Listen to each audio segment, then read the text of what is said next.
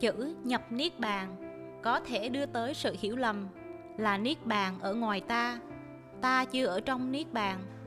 Thế nhưng, sự thật là tất cả các pháp đều an trú trong niết bàn. Niết bàn tức là tịch diệt, là bản chất không sinh, không diệt, không tới, không đi, không còn, không mất. Niết bàn là thứ ta đang có, chứ không phải ta đang đi tìm. Ta đi tìm niết bàn đi tìm tịch diệt, thì cũng giống như đợt sóng đi tìm nước vậy. Ngay trong giây phút hiện tại, sóng đã là nước rồi. Nó không cần phải tìm nước nữa. Niết bàn, tịch diệt, đạo, giác ngộ cũng vậy. Tất cả đều có sẵn trong ta rồi. Ta ở trong niết bàn, ở trong tịch diệt rồi. Chúng ta tưởng tượng có bồ đề, có đạo, có sự tịch diệt ở một nơi nào đó và ta đi tìm chúng.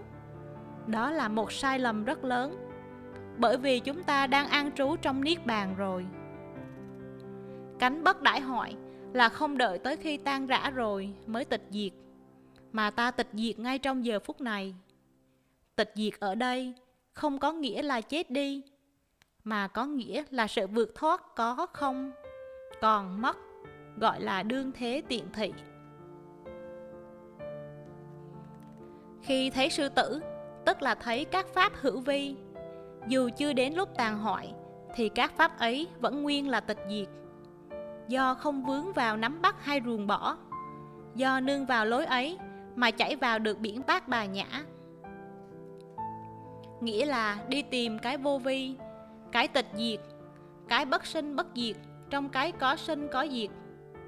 Đây là phương tiện quyền xảo để đưa ta vào sự chứng ngộ bề ngoài trông như có sinh, có diệt. Nhưng khi tiếp xúc cho kỹ, thì sẽ thấy tự tánh của nó là bất sinh, bất diệt. Chúng ta hay dùng đám mây, tờ giấy hay ngọn lửa để làm ví dụ và chứng minh rằng bản chất của đám mây, tờ giấy hay ngọn lửa là không tới, không đi, không sinh, không diệt. Không có cũng không không.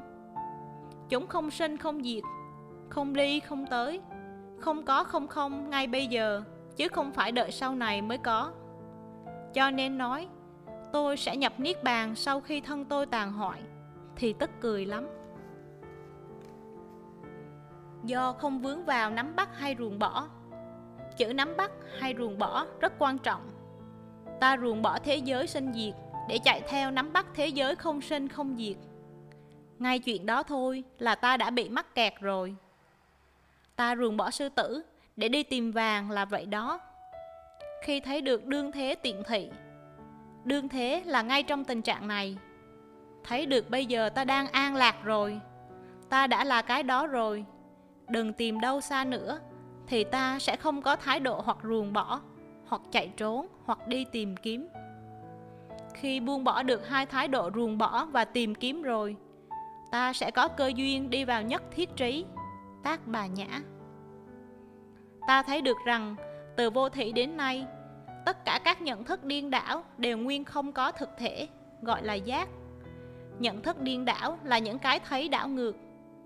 Tất cả nhận thức điên đảo như có không hay còn mất, những cái đưa tới thái độ ruồng bỏ hay nắm bắt, những cái làm cho mình lo buồn, đam mê, đều là những cái không có thực thể.